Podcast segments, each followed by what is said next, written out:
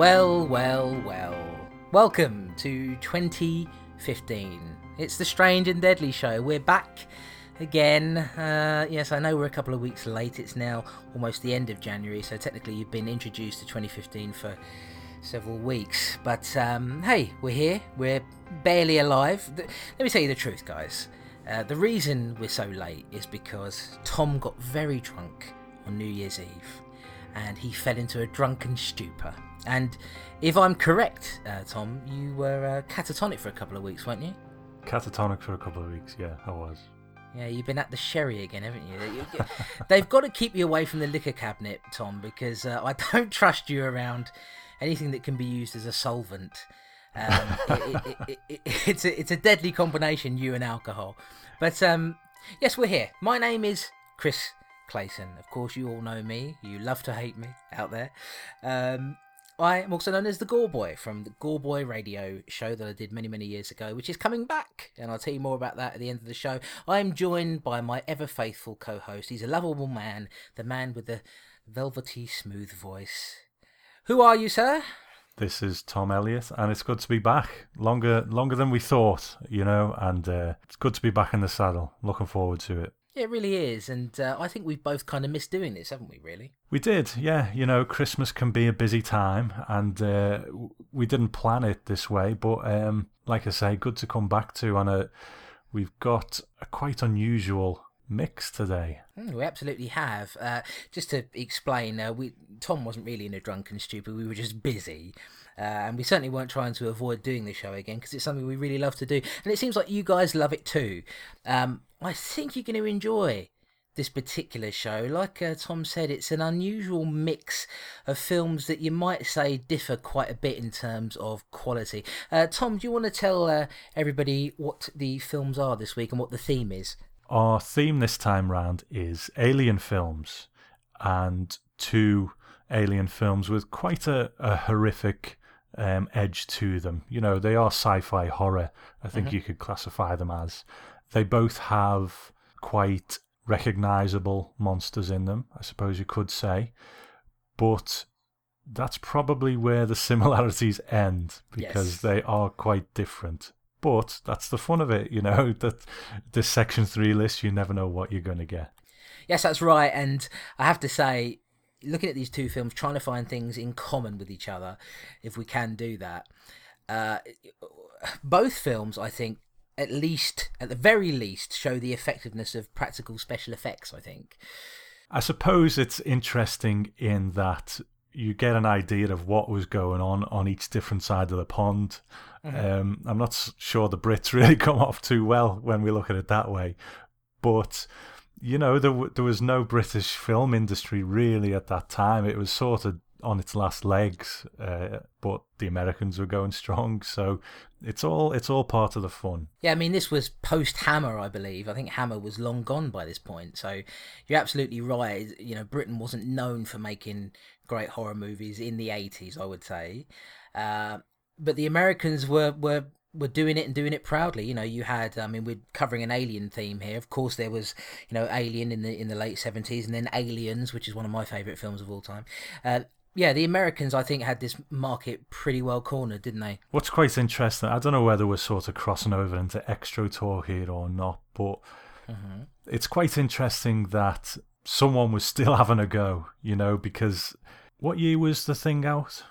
1982. So they're, they're both the same year, right?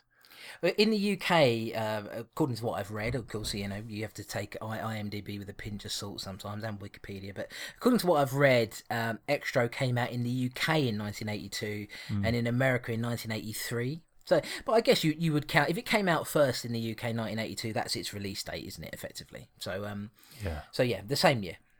Yeah, but you know, like you say, we'd we'd already had Alien, and the fact that people were still picking up the camera who couldn't even hold a candle to that in terms of the the sort of resources they had, I quite like that, you know. But whether they're successful at it, we will uh, we will get down to that.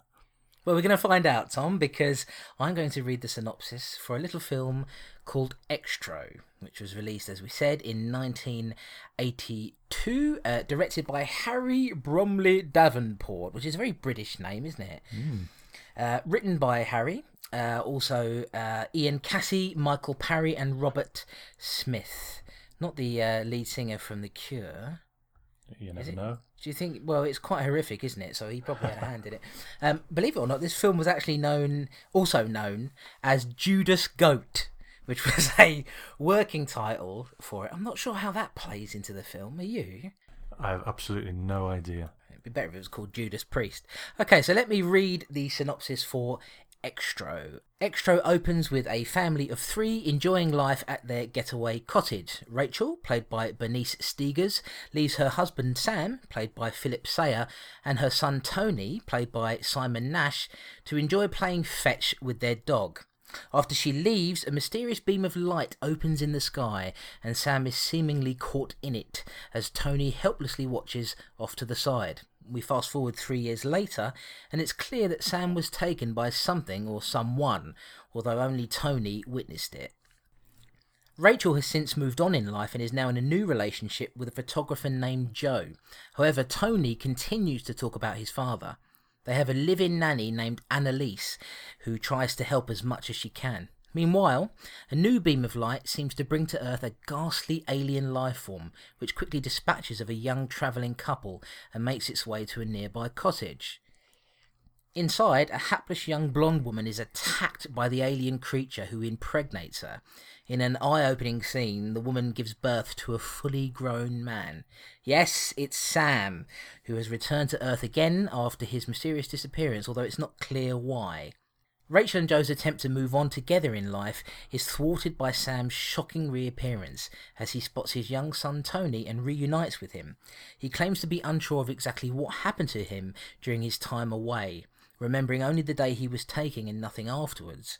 As Rachel has to come to terms with Sam joining them again at their house, and Joe feels a spark of jealousy at the reappearance of his lover's former husband, the movie ultimately focuses on the strange effect that Sam's return has on Tony. It becomes clear that Sam has returned to bring Tony back to whatever alien planet or world he himself was taken to. But will Rachel find out in time and be able to stop him before he takes their son away forever? Well, time is running out, and Sam is forming a plan that will change everything. There's nothing wrong with him, is there? He appears to be perfectly healthy. If he'd lost that much blood, he'd be too weak to tell us anything. He hasn't told us anything, anyways. I'll test this sample, of course, but I'm quite certain it's not Tony's blood. Well, if it's not Tony's blood, whose is it? You're saying he's pulled some grotesque prank. Why? Well, could your husband possibly have been in contact with Tony without your knowing it? No. I think you're making a big thing out of it. He's a resourceful kid. He has a big imagination. He doesn't need Sam to help him come up with a trick like that. Joe, just stay out of this, please, will you? I think we can all agree that Tony has had a rather traumatic experience. And he does still seem to insist that his father disappeared in this bizarre manner. Yeah. He won't accept that his father ran out on him, so he has him disappear in a flash of light. Psychology 101. So, Xtro. It is our first film of 2015. Tom, what did you think of this one? Whew, where to begin? Um, it's a film of two halves, or should I say, a quarter and three quarters, because for the first quarter we have this alien stalk and kill kind of movie. We mm-hmm. have the the um, the abduction early on, then we have this this portion with the alien, and then after Sam is reborn, it turns into quite a different beast, to be honest. So for this for this first portion, it's it's a funny one. I, I, kind of appreciate its Britishness, you know. And like I said before, they were still having a go. They probably didn't have much money, and they were doing the best they can. And I think in a lot of ways, they do succeed. They seem to do it quite smartly mm-hmm. in terms of showing this alien creature in terms of the effects that they do. They show what they can get away with and they hide what they know they can't quite get away with. So I think effects wise, this, this first portion is done quite well. It's very low tech, but they do the best they can and they're quite smart about a few things, but it can't mask the sort of overriding cheapness of it. But it does garner some goodwill from me because they, they do their best. Then we have this this pregnancy scene and Sam is is reborn and you know the thing it reminds me of from here on in. Have a guess. Famous horror film. Does it remind you of anything? Do you mean the pregnancy scene itself, or do you mean what the film becomes after that? What the film becomes after that? I'm having a hard time guessing that one, Tom. I don't think that this other film was influenced by Xtro in any way, but it reminds me a lot of Hellraiser. And oh yeah, yeah, I see what you mean. Yeah, yeah, yeah, yeah. Uh, in the way that Hellraiser was a very sort of kitchen sink uh, kind of story, with this supernatural element thrown into it, and Xtro is sort of the same with a sci fi horror element thrown into it. So, I mean, the funny thing is, Hellraiser came out four or five years later, so you can't even say that Xtro is a rip off of Hellraiser. And I'm hmm. sure that Clive Barker wouldn't be ripping off Xtro. So it, it's pro- maybe it's just a British thing. It's the kind of British sensibility of it. I mean, I don't know. We'll get more into the into the nitty gritty of it later on. But what what are your initial thoughts maybe about that first section? Yeah, I think that's I think you're I think that's the best section of the film for me personally. Um, I think the effects are strong. You know, they're mm. like you say, you can you can tell they don't have much money to play with. I quite like the look of the alien. Um, it's a bizarre looking thing, isn't it? It's quite horrific, and and I enjoy that about it. And it's sort of it's gooey and, and a bit gory. Um, and I have to say, the, the pregnancy scene is is is a remarkable thing to look at. Again, mm. I think it's it's a cool effect. Basically, what happens is this young blonde woman, who's I, I don't think she's even given a name in the movie, but um, she's impregnated by this alien. Then she gives birth to Sam, a fully grown man, and her stomach sort of balloons up massively, and it's it's a good effect. It is. Um, it, it's uh, yeah. So I I think that they did a very good. They made it. Let me say it this way. I think they made a very real effort to put something together that that with the money that they had available, and I I think it I think certainly the effects work is is nothing to um you know you, you can't deny that there's there's some effective stuff in there. I think um I understand what you're saying actually about the Hellraiser feel of it. Uh, the, the difference for me is you know from the beginning of it, and then we getting into this story, I find that even though the, the movie is actually not very long, it's uh, just shy of 90 minutes, um, it's about 85 minutes, 84 minutes, something like that. I found the film to be quite meandering in the middle. And um, when we get to that scene, uh, we get to that scene and we pass it, and then, like you say, Sam is reborn. I, I personally found that after after that it began to, to slow down, which is something you don't want in a in a movie that's not very long. But but yeah, it, it I really couldn't agree with you more. I think that first scene, the effects there, the look of the alien, it sets, it was setting me up to be more impressed than I thought I would be. And then the film changes, doesn't it? And we we get into this story of um of Rachel and Tony and moving on with her her new fella uh, Joe. Yeah. And it it changes then. It becomes sort of more of a drama, I suppose. It does. I mean, going back to that alien, I like it too. It, it's funny. It's you know that bit where the alien sort of driving along and you just see a glimpse of the alien and it runs off into the woods. Yeah. Someone's tried to pass that off lately as a, a sort of sighting of a chupacabra or something in Mexico. Oh, really? Yeah. There's some little bit of viral footage. Um, but the the guy who plays the alien is Tim Dry, and he was a mime artist amongst other things uh, back in the day. And he worked a lot with Barbie Wilde who as we know is the female Cenobite in Hellbound. Mm-hmm. not that that's got anything to do with this movie but you know they got a guy who was good at doing things with his body. And he, he's also been in Star Wars and stuff as various aliens and so on. So you know they got a good guy to to do this alien. But like you say it's it's a shame that it sets it up so nicely it's a bit low tech, but it's quite grisly. Good yeah. effects, and it, I was sitting there thinking, okay, you you've got me here, and then it changed, and it was like, oh, so this is how it's going to be, and then we get this sort of drama.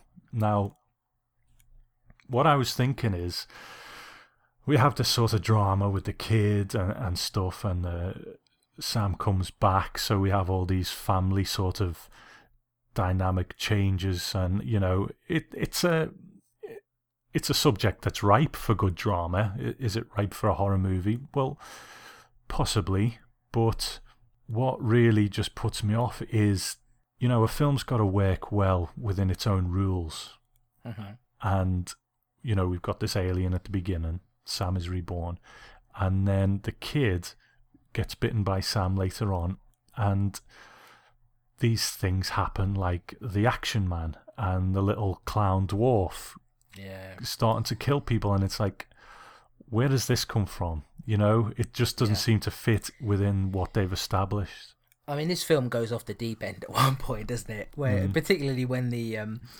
the clown action figure turns into a small person dressed up as a clown. Uh, it's it's bizarre, and I I don't. I, up till that point, I I was okay with it. Um, I sort of thought, okay, I mean, this is an interesting concept. You got this guy who's, but we know he must be an alien, or he's been birthed from an alien. There's something, you know, clearly wrong with him.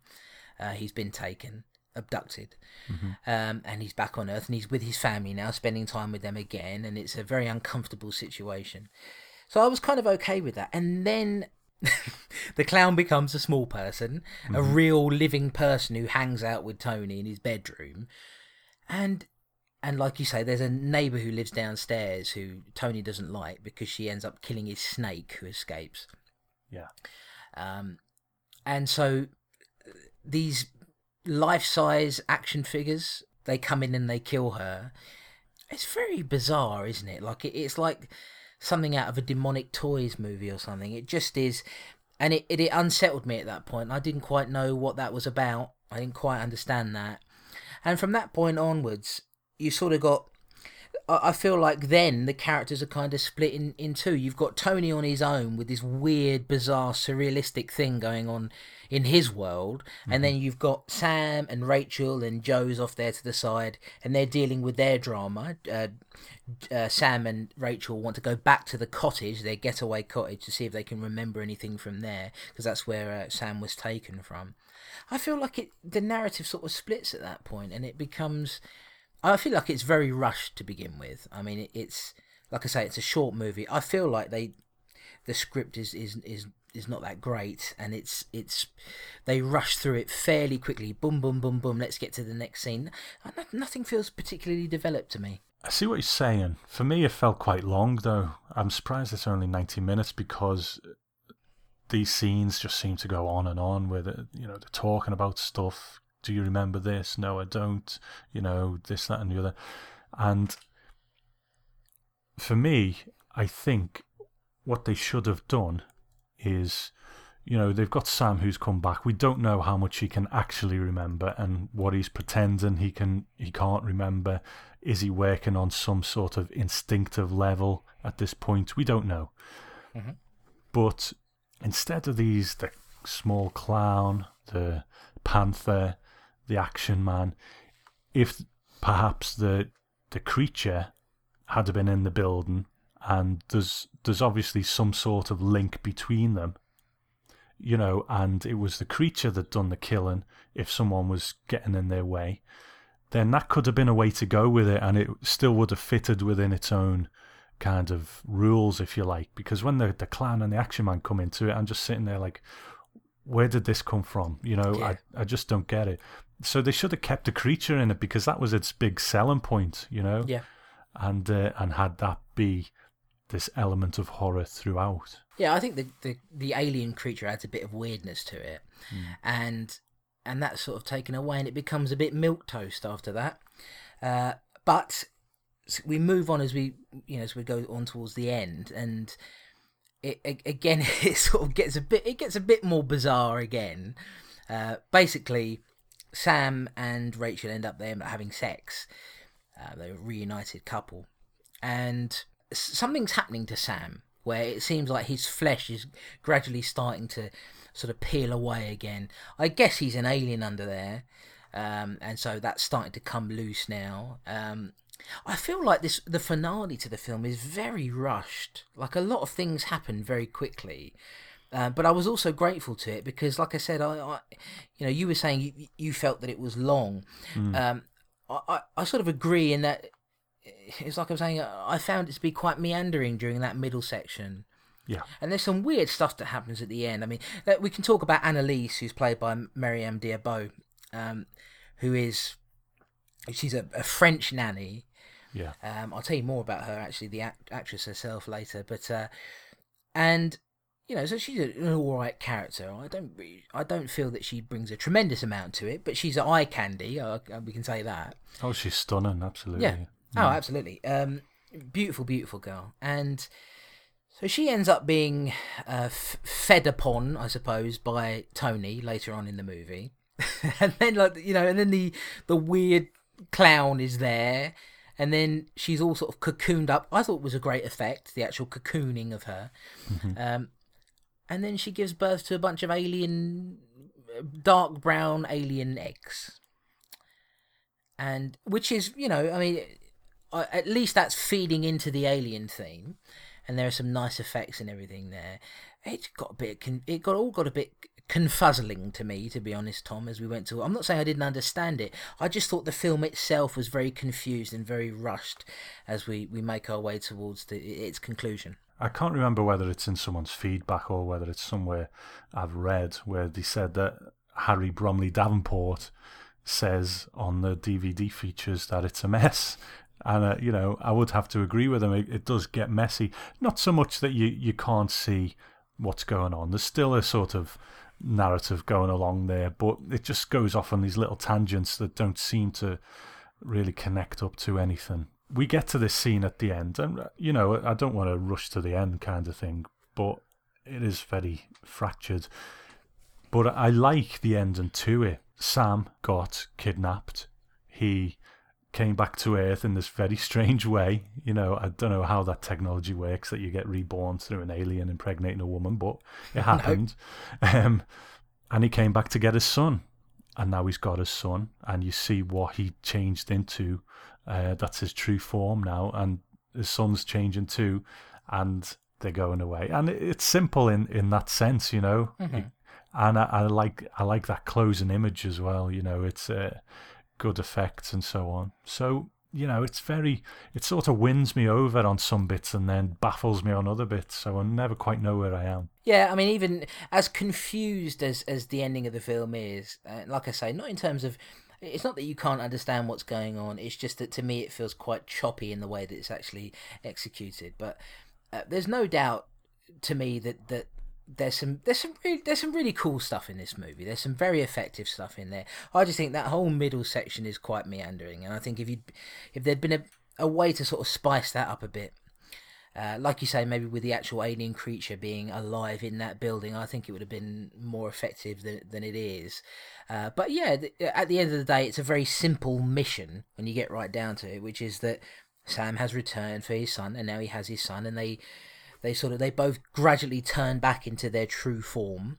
Mm-hmm. Um, now, don't forget that Sam has, has I don't know what he's doing, but he sort of he's he's bitten his son earlier on in the movie and kind of I suppose implanted whatever this sort of alien DNA is, Yeah. and that's how Tony ends up becoming, you know, and, and some sort of alien life form as well at the end of the movie.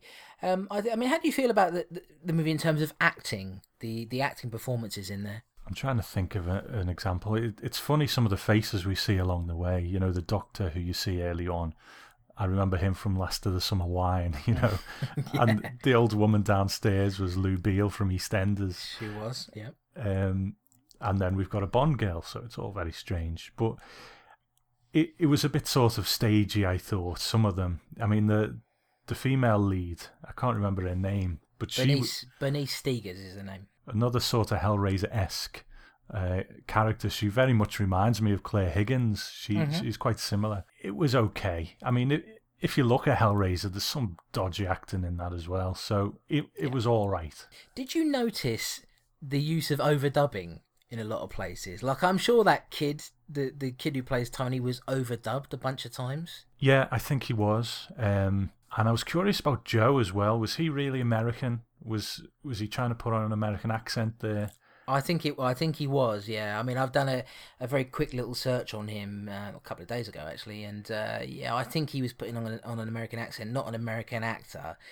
Uh, yeah, I don't think there's a great acting performance in it. No. Um, there's a bit that made me laugh, which is that you know Joe is a photographer, and he's working with this model who has the most comically British accent. Yeah. And and it's not it, it can't be her real accent. She's obviously overdubbed and it, it's just I don't know. There's some strange there's some strange overdubbing in there that I noticed. Maybe I'm aware of it because I've watched a lifetime's worth of, of martial arts movies. I'm used to it, but um, yeah, I, I wasn't particularly sold on, on anybody. I thought the guy who played Joe was actually. I, I will say that Philip Sayer, who plays Sam, I think it was perfectly decent. Yeah, he's Yeah. probably the best in it. But it's interesting this Joe thing, you know, with this American accent. I sometimes feel in those days, like we say, the British film industry was dying. This was sort of the last throes, I guess, until, you know, Trainspotting years later revived everything. The films that did come out, I think they often tried to appeal to an American audience. It, I'm surprised they left it as British as they did, um, because, again, going back to Hellraiser, that was a very British film. It had Yeah. one American character in it, but then they, um, well, two, but then they Americanized everyone else apart from like Clare Higgins and Yeah. tried to pass it off as being in America. And then you've you've got films like Horror High with Caroline Munro, I think that's what it's called, where you've got a load of British actors in a very British looking uh, senior school trying to pass themselves off as American high school kids. Yeah. Um, I also remember a a an alien film with Samantha Janus in it from a few years later, where they're all pretending to be American as well. There was this idea that British movies didn't sell, so Yeah. they would either Americanize them or put an American in it. And this time round, we've got Joe with his accent, I think. Yeah, and it doesn't really make a tremendous amount of sense that he would be American. It doesn't add anything to it, uh, but he just is. Okay, so what are your general thoughts on the film, Tom? I think overall, it I do have a certain amount of goodwill towards it still for the things it gets right, the thing it tries to get right and fails, the sort of naffness of it in a very British way. You know, uh, just little things just make me laugh to a degree. Like, I know I'm a few years older than you, mate, and mm-hmm. but I don't know about you. When I was a kid, no one in England really had a shower. Everyone had a bath, Yeah, and if if you needed to the functionality of a shower, you had those shitty things that you put on the taps, the sort of mm-hmm. rubber tube that you put on the taps. You turn the taps on, and you've got this sort of makeshift shower head, you know. And American TV shows, they all had showers, you know, and just the sort of, and that, that's what's here as well. That naffness of British life, you know, compared to what we I don't know, maybe it's a romanticized view of what was going on in America, but everything in America seemed better, and we had naff, shitty shower heads on our taps. it's a great, it's a great point. I mean, and it, it I mean, that almost looks like a, a piece of alien tubing anyway, doesn't it? Yeah. Those kind of things that slightly endear me to it as well. As an overall film, it it sort of makes sense and I can get from beginning to end and enjoy it. Um, not sure I'd give it another watch, but Yeah. But yeah, there's just you know a bit of tweaking here and there. It could have been uh, something really solid. Get rid of the action man, get rid of the clown, bit more of the creature. It would have been fine. But you know, I I kind of like it. You know, I, and that's the best I can really say. Yeah, but it's all right, isn't it? I mean, Mm-hmm. I, you know, I'm not going to pretend that I, I loved it. I, I, I liked it more than I thought I would. Uh, I I've wanted to see Xtro for a while. It's just one of those films. I didn't really know anything about it, but I just I've always sort of read that name on the internet or heard about it and thought, okay, I'd, I'd quite like to see that someday. Never got around to it until until now. Of course, this um, show gives us the opportunity to do that, and. Um, and it, I, I finished it thinking, okay, I mean, it, it's all right. Like you say, I don't know if I would sit and watch it again. I'm not particularly interested in, in watching the sequels either, uh, which I'll, I'll tell you about in a moment. But but you've got to admire the effort that was made in, in, in certain areas. Uh, the effects work is good. It's it's strong. You know, by no means the best stuff you've ever seen, but they were they were making an effort with that. I wish there was more of that in there. I think that was their their strength. Perhaps they didn't have the money to do it, but it, it, it just I think it gets a bit boring in the middle for me, and it, I shouldn't really be bored with a film that's uh, you know based on sh- just shy of an hour and a half long. Uh, but it but it's okay. It, it's okay. It's I know our, our, our friend Chris Ward. We've got some feedback from him later on. I think he's a bigger fan of this than we are. Um, and I can understand why. You know, I can see things in there that, that would appeal to him. I know he, you know, his taste quite well. He's, um, so I, you know, yeah, I, I can see why people like it, and I and I, I didn't mind it. I'll say that much. But it, it's not, it's nothing great. But I think if you if you found it one day in a bargain bin somewhere or something, I think it's definitely worth a, you know, whether it's a couple of quid on Amazon on DVD, I think it's worth a watch. But I wouldn't, I wouldn't give it any more than that. I mean, you mentioned the sequels there. Well, I've actually got a load of trivia here, Tom, and I will uh, I'll read that out. But yeah, I'll, I'll, I'll start with that. Um, yeah, this was the first of three films in the series, in the Xtro series. Yeah, believe it or not, it was a franchise. Um, you've got Xtro 2, The Second Encounter, and Xtro 3, Watch the Skies. Neither film has anything to do with the story in this one so they are unrelated. But they were all directed by Harry Bromley Davenport, so he had a hand in all of them. But yeah, otherwise, uh, I don't know if the if the second and third films have anything to do with each other, but I, I don't think so. From what I've you know the brief bit I've read up on on both of them. I think I'm I'm gonna have to watch them. I I just have a fascination with shitty sequels. I just, especially with something like this, because you know it looks like a film that they've just about managed to squeeze out, and they managed to make another two. That's bizarre. So I, I want to see them, All right, if you watch them, I will. but we won't do a podcast about them. No, but maybe we'll mention them someday. We'll just say, "Oh, by the way, Tom, I watched Xtro 2 the other day. That was rubbish, wasn't it?" um, so let me read out some of this other stuff I've got now. We were talking about Ben- Bernice Stegers, who plays Rachel, the lead female in the movie. Um, some horror fans will also know her as Jane Baker, the main character in a film that I think you and I are both fans of. Um, Liber- Lamberto Bava's grisly classic Macabre from 1980. Um, in that film, she plays a woman who is so upset by the death of her lover, she becomes obsessed with his head and keeps it in the refrigerator. You remember that one, don't you, mate? I do, I do. It's uh, I enjoy that film quite a bit. Me too. Uh, you mentioned it before. Uh, Maryam d'Abo, who plays Annalise, is perhaps best known as a Bond girl. She starred in The Living Daylights with Timothy Dalton in uh, 1987. Uh, she played the character of Kara Milovy.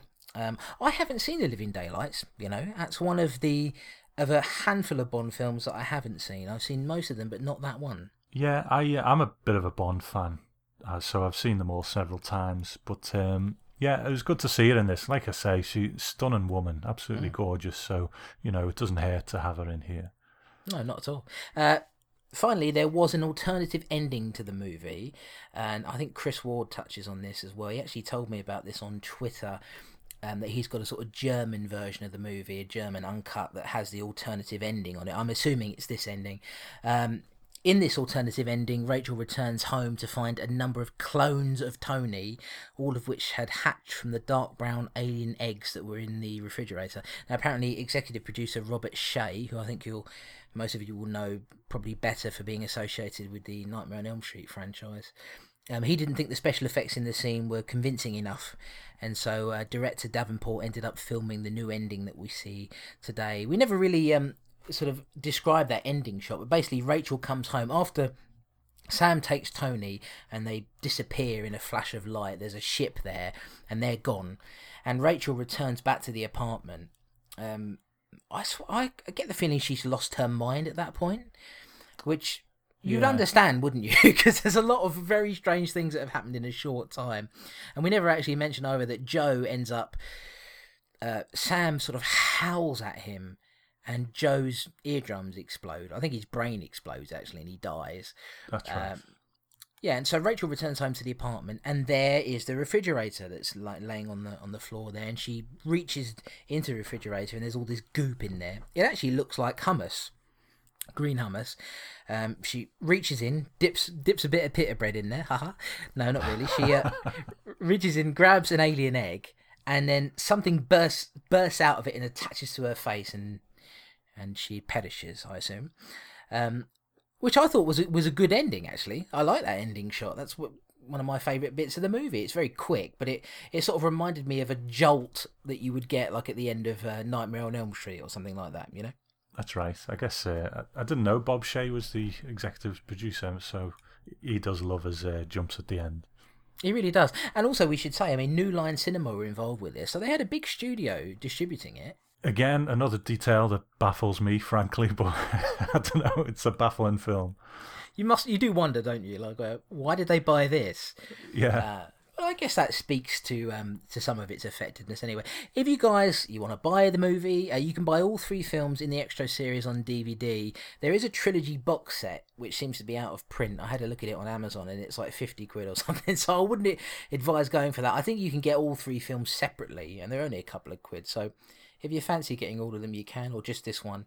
You know, it's quite easy to pick up. I did have a quick look and see if there's any sort of Blu-ray release for it. Doesn't seem to be. Um, maybe it's just a film that's too under the radar for that. Um, quite surprised really because I've got you know there's some films in my collection. I mean, if you put bloody Nekromantik on Blu-ray, uh, I, I've been shocked that you wouldn't put this on there as well. But um, it is it does occupy a strange sort of place, doesn't it? It seems to be it survives. The Mm-hmm. film sort of survives, but only just. It, the cult doesn't seem to be strong, but it, it's there. So it, it, it's sort of in the corners of uh, of cultdom somewhere without really being a strong cult classic. Well, we, as you well know, Tom, we are really arguably the two most popular people on the internet. So Oh, if we, yeah, so if we can keep the cult alive, we will do. Even though, admittedly, we're not exactly the the greatest uh, mouthpiece for the movie, since we're not you know terribly enamored with it. But um, I don't know, folks. Give it a go. See what you think. Let us know. So from Xtro to the thing, that is quite a jump, quite a jump. And like I said, you know, apples and oranges from what the UK were doing at the time to what the Americans were doing.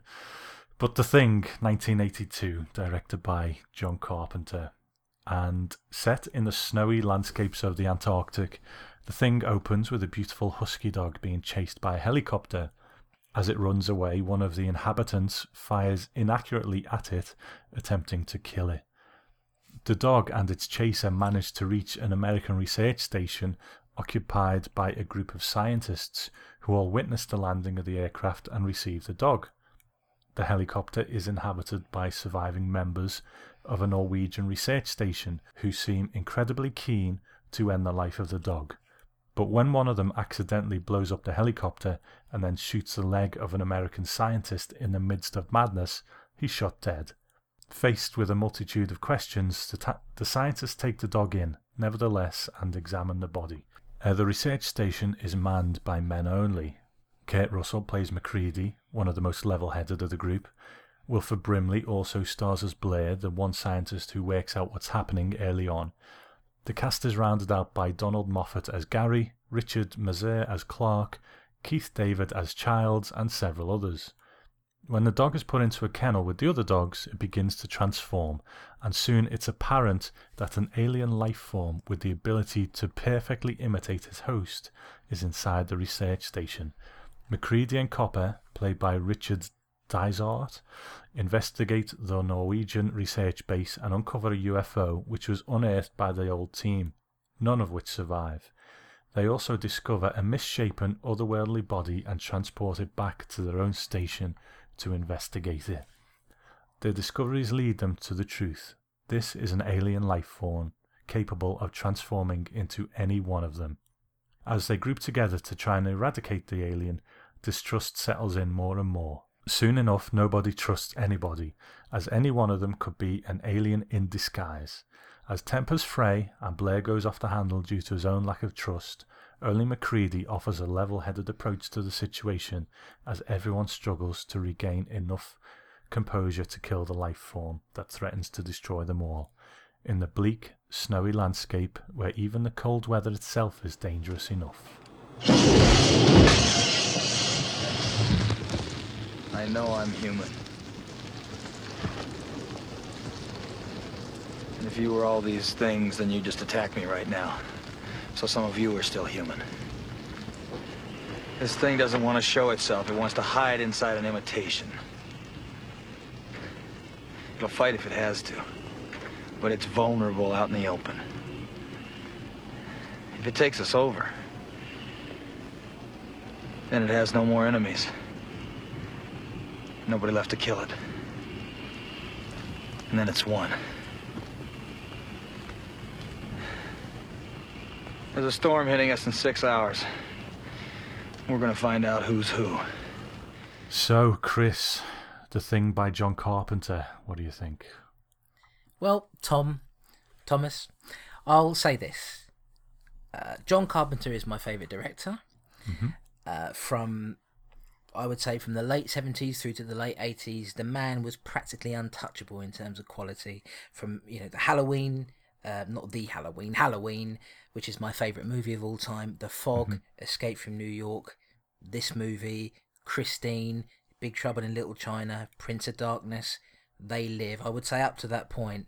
I mean, that's what eight, eight, nine films there um, that are I think are just brilliant. Uh, look, I, I I can't lie, I can't pretend.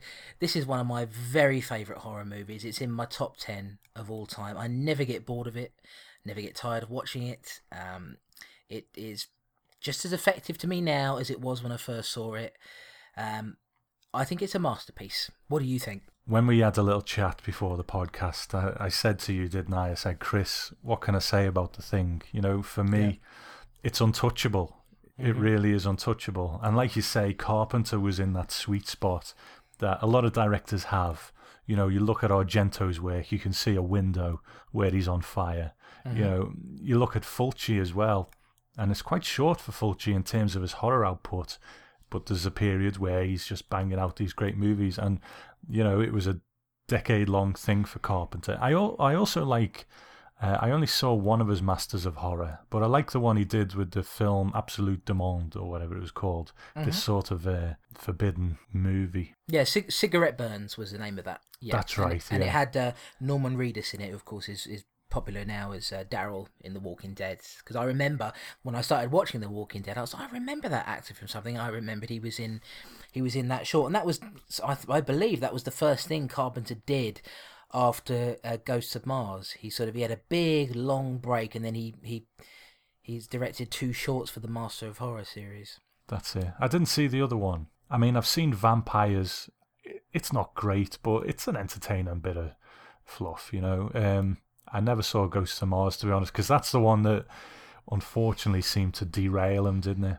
Yeah, it's not good. It it was uh, not a wise decision to have done it. I don't think. But there's in the mouth of madness. Um, so that you know that I'm not saying that that that well, I think the quality goes down quite a bit when you get to the, the 90s, but there's still you know there's decent stuff in there. I feel like. But I, I feel like They Live is kind of where it stops for me with Carpenter, just in terms of stuff that I really love. Uh, but that's not to take away, you know, to take anything away from him as a real master of horror. I think you see it in in Halloween. Uh, you know, I could go on about Halloween for ages, so I won't. To me, that's another untouchable movie. Uh, for a director to have a whole bunch of movies that are just like that. It, you know, Escape from New York again, one of my favorite movies of all time. You know, really everything he did from the late seventies through to the late eighties is, is golden to me. And um, yeah, I, I it's it, I think uh, uh, for a certain period of time, I th- I think he was a remarkable director. In, in the same way that Argento was, and Fulci and Cronenberg, Um, it's funny. A lot of these guys now are sort of the, the quality, especially in Argento's case, the quality has gone down enormously. I think. Oh, yeah. Um, yeah, Argento. It's funny. My my girlfriend for Christmas she bought me an uh, Argento T-shirt that has all of his films listed on it, and it's a great T-shirt. Uh, but I sort of realised reading down the list, it's got everything up to and including Dracula 3D, and and I sort of realised that I, I- only about the first half of that list are films that I actually like, and the rest of them are all the rubbish he's done, you know, since the early 90s onwards. So um, but yes, I'm going off on a tangent there. But I, I really think that Carpenter, for for a long time, was an astonishing director, and that's the reason why he's my favorite director. It's because I really can't think of many other directors who have made a string of classic movies like that. That all of which I, th- I think are great. Interestingly, as well, going off on a bit of a tangent, I suppose. We we will get back to the thing eventually, but I suppose if we're talking about John Carpenter, there's a bit of a renaissance with film soundtracks at the moment, and mm.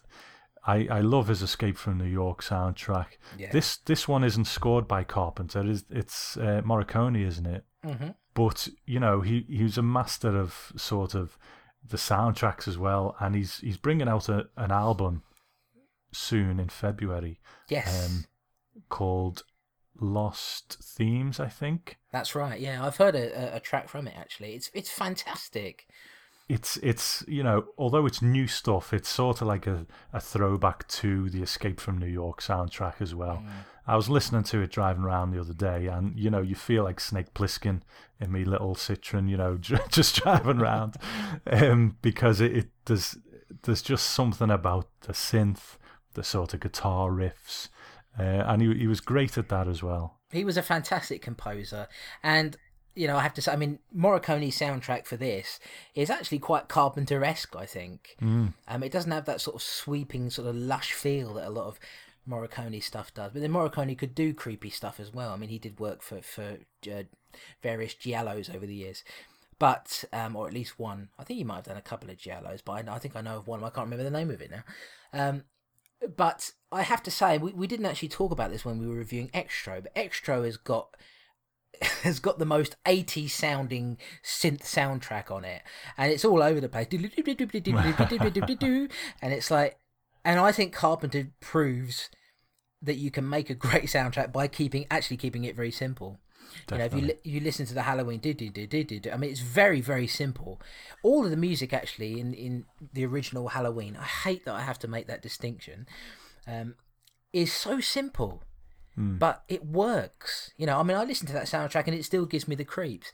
Um, yeah, Carpenter's one of those guys. If you can, if you can score any of his soundtracks that he's done, you're going to be in for a good time because it's it, to me, it's all a lot of it is, is pretty flawless, really. Definitely, and I can't wait for Lost Themes. I've heard two of the tracks so far, but on day one purchase for me, absolutely. Yeah, same here. I've heard one track, and um, it it took me right back to being a kid again, hearing the music for Escape from New York, or even the music from uh, Halloween 3 which is uh, one of my one of my favourite scores actually, but underrated underrated movie in general. But um, but yes. Anyway, let's get back to the thing before everybody gets bored of us uh, rambling on about the stuff we love about Carpenter. But look, I mean, Carpenter is is our first master of horror was Cronenberg, so I feel like we we, we you know we we need to uh, dedicate some time to talking about one of the great masters. I think. So, the thing, what do you say about the thing? I think on on every level, it just works. Um, it is suspenseful. It's tense. Um, it's atmospheric.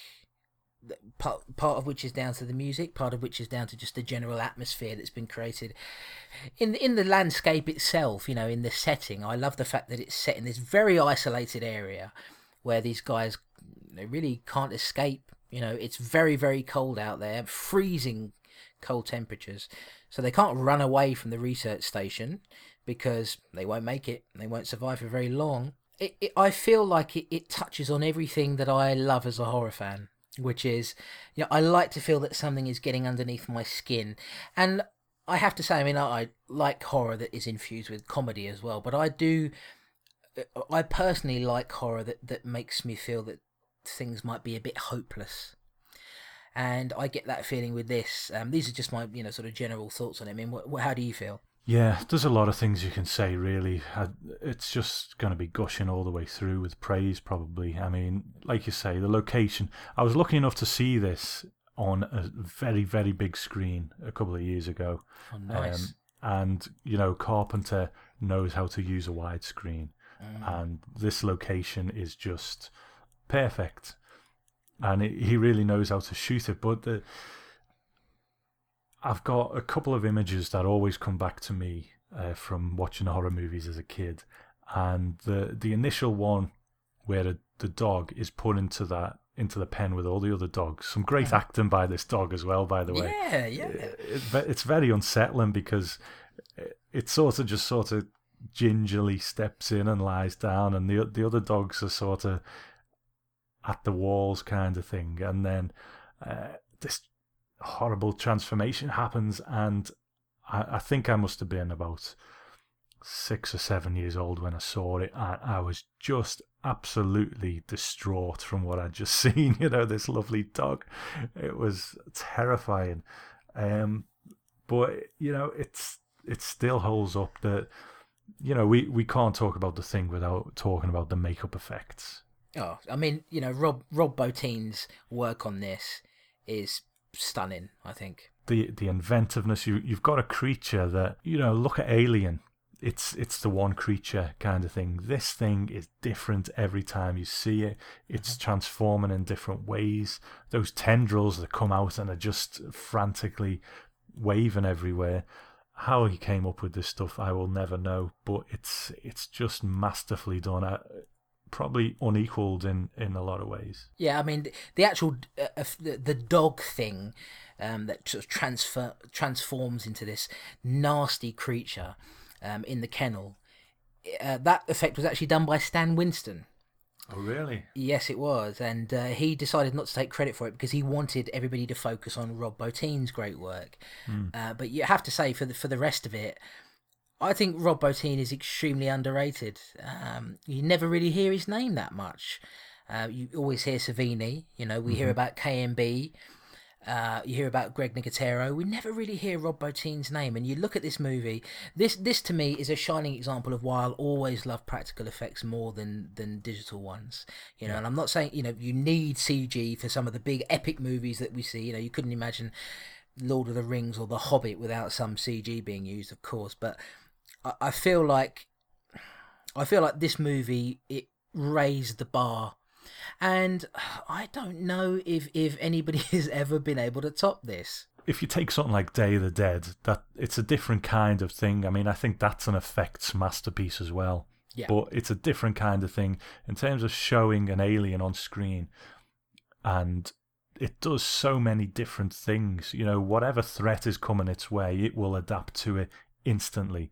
If it needs to get away, it will adapt to it instantly. Like it, it's unbelievable, and I can't recall off the top of my head seeing anything practically done as well. No. No, I completely agree. It it just is. It's it's just masterfully done, isn't it? I mean, we could gush about it all day.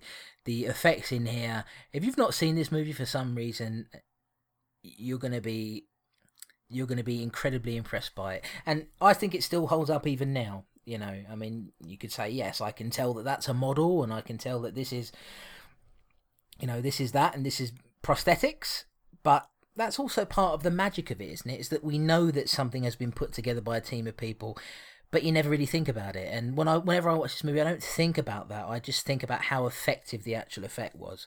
Mm-hmm. Um, it, it's quite stunning. Let's get into the plot of it then, Tom, and and and sort of it. You know, we can continue to gush about it as we go along. um, I love the theme of distrust in this.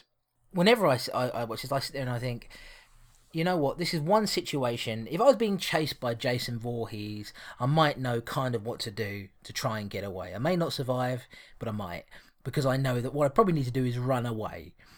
Um, when I watch this, I, I honestly I have no idea what I would do if I was in that situation because you just can't trust anybody. This alien life form is able to imitate anybody. How do you trust anyone? Well, that's it. You you just can't, can you? I mean, I've seen this film so many times, and I try and keep track of people. Um, you know, because we know who turns now because we've seen it so many times. But I, I just always just get caught up with the story, so I never, I never actually do it. I just end up watching the film. But you're right. You know this this distrust that runs through it. It's it's fantastic.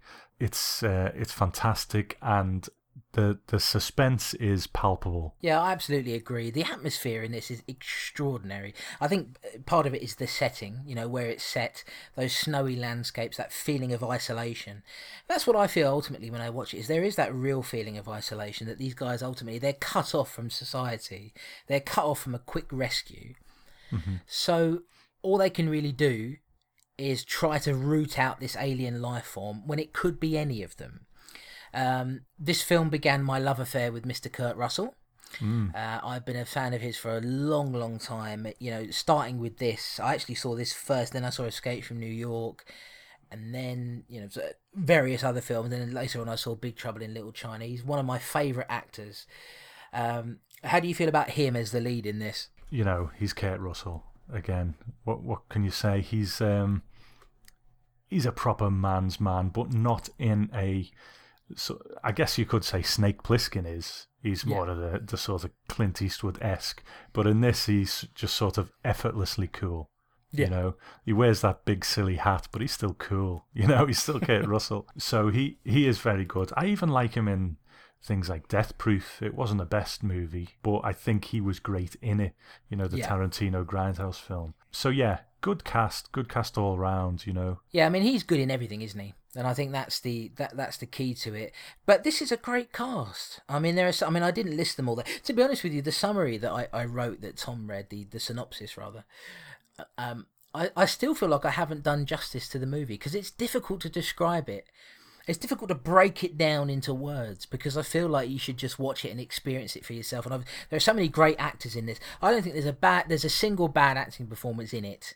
I think everybody is solid. I do think that Kurt Russell is a fantastic lead. He's got great presence. He's got that big Jim Morrison beard on, um, which he yeah he looks he actually looks stunningly like Jim Morrison in this to me. Um, and when you think about it, you know, when was it? Like two years before he was he was Snake Plissken, a very different character. So yeah, the the man's man, but there are great there are great guys in here. Wilford Brimley, for example, I'm I'm very very fond of as Blair, who is the scientist who actually works out what's happening. Um, fairly early on and becomes distrustful of other people very quickly too. Keith David is in this, the man with the golden voice. Yeah. You know, the man who, for me, can do no wrong. He's been in a, a million video games as well, and um, and I'm so, so fond of him. Um, yeah, it, it the the cast in this I think is just phenomenal. It's an ensemble of great characters. I do agree that we have a great cast. Wilford Brimley, I think, is especially good. I mean, we, we do have a range of, of people in here, but it's all, you know, the weaker ones have smaller parts, and no one's weak to the point of being bad. It's just, you know, Wilford Brimley, he's a veteran. He's Yeah. he's a class act, so he, he's great in it. Um, like you say, Keith David. You know the the scene. The, there's so many great scenes in it. I'm trying to think of some that particularly stand out, but pretty much everything does. I suppose the you know the one of the big ones is always going to be the the wire in the blood, isn't it? Yeah, which is still to me one of the most tense scenes in any movie I've ever seen. I mean, I've seen this movie so many times. The scene still makes me jump, even now. Um, it, it what happens is uh, McCready, uh, Kurt Russell's character, decides uh, people are suspecting him of possibly being an alien, and so what he decides to do is is heat up a wire and then put it into um, basically place it into a blood sample, which is taken from each of the surviving members of of the uh, the scientist crew here, and the idea behind that is that you know us as human beings this life form, an alien life form, what it would try to do is is survive, and by heating its blood up, it would instinctively have a reaction uh, to that happening, and it's, it makes me jump every time, every single time. It's so tense and powerful, um, and there's some. Oh god, there's some awesome effects in there as well. It's it, to me, it's one of the the perfect uh, scenes in any horror movie I've seen. It's it's um incredibly memorable. You know, one of the other great thing sequences, which I always love, is when they're doing the um, the paddles on the, the guy who's who's passed out, Yes. and obviously his chest opens up, the the arms go in, and the, and it just shows how adaptable this thing is, you know, and it, even to the point of his head comes off and grows legs and walks away. Th- This thing can just do anything to Yeah. survive, and it- it's just fascinating. It's completely unpredictable. You Hmm. can't predict what it's going to do next. And that is part of, of why you feel so fearful of it and why they feel fearful of it. They can't trust each other. They certainly can't trust this thing. They don't really know what it's capable of. They know as you know as much information as we get, but what else can it do? Uh, how do you kill it? You know, they're setting things on fire, but yet this thing is still managing to live. So it's it, it's a it, remarkable um, movie monster, I would say.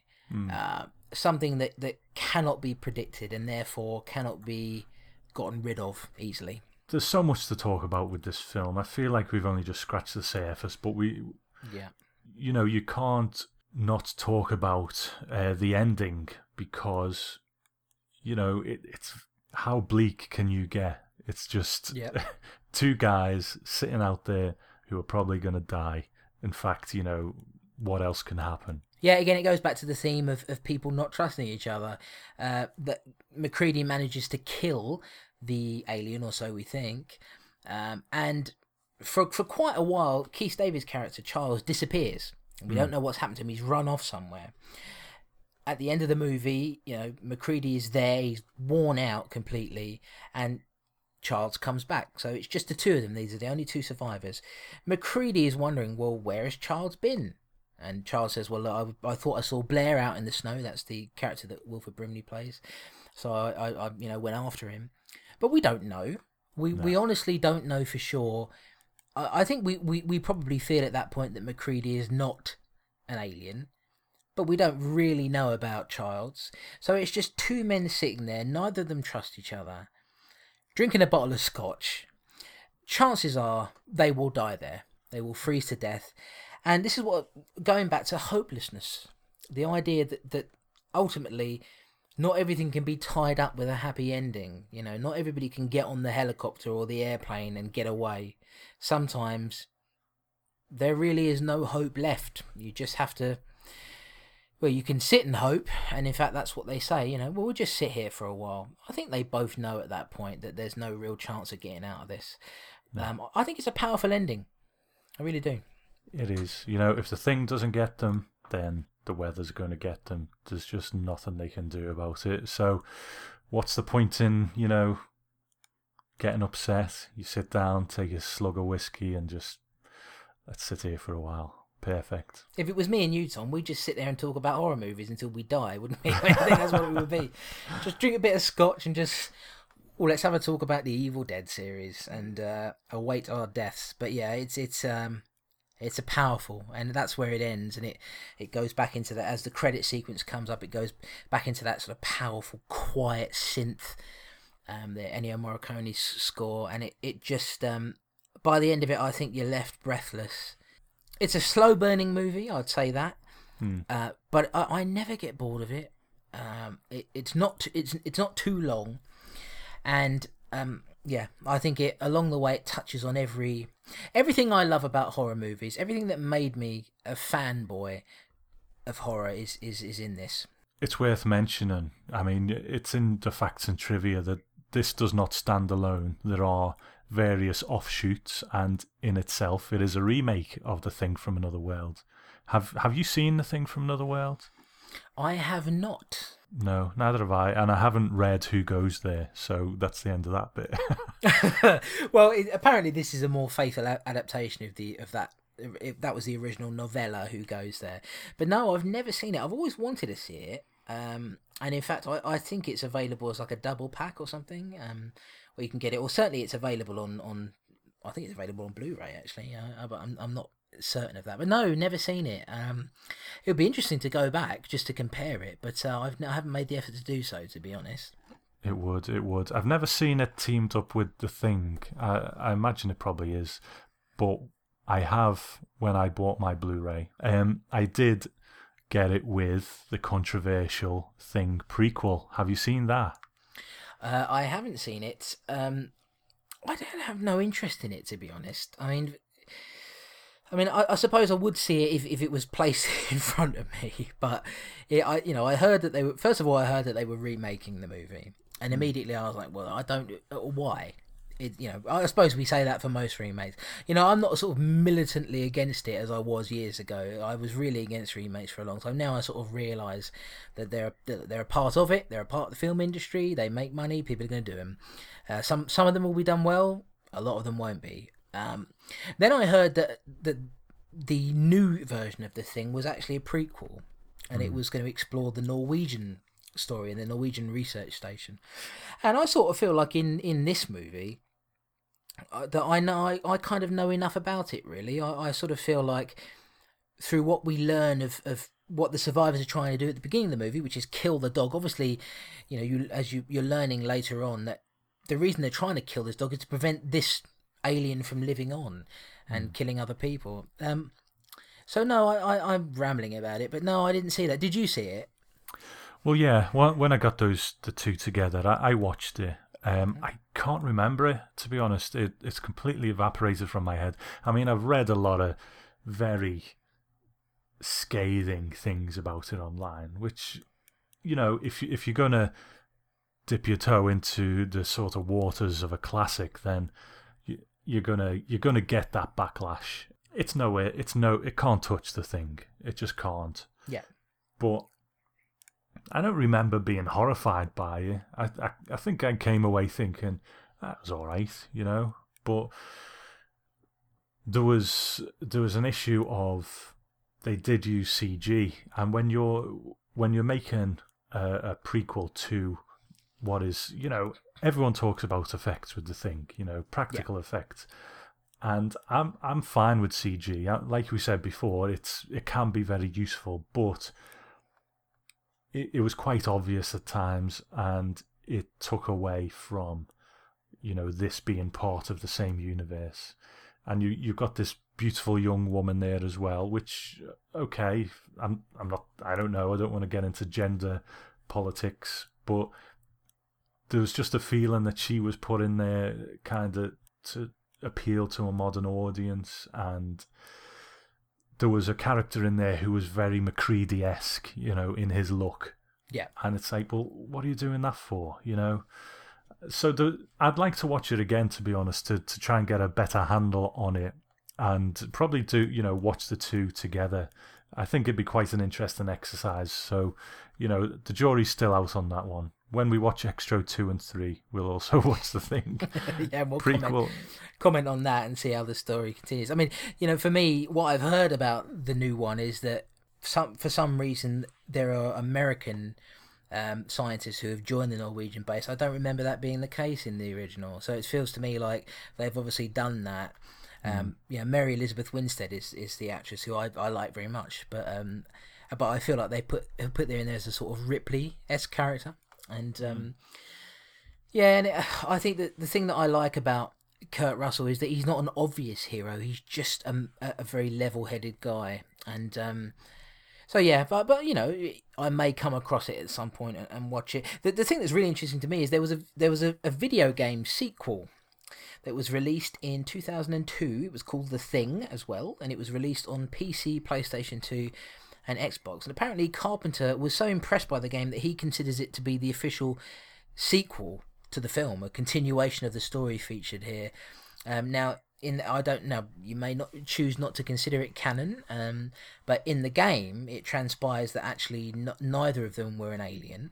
Um, I'm talking about Childs and McCready at the end. Um, Childs freezes to death.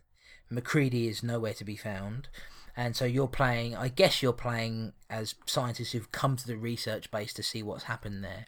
And then obviously you're, you're encountering the alien. And apparently at the end of the game, McCready is actually the one flying the helicopter at the end. So he survived and he's helping the player escape. Oh, wow. Um, yeah. So, and Carpenter, you know, seems to feel that that is sort of, if he was ever going to make a sequel, that would sort of be where he would go with it. So, um, I never played that. I didn't even know about it until, you know, we were in the next generation of consoles, the Xbox 360 and the PS3, and I never went back. But um, I kind of want to play that, but I can't. I've got no means to do it. But um, but uh, it sounds great. You could probably get it on the PC still, but there's all kinds of issues when you try and play old games on new PCs these days.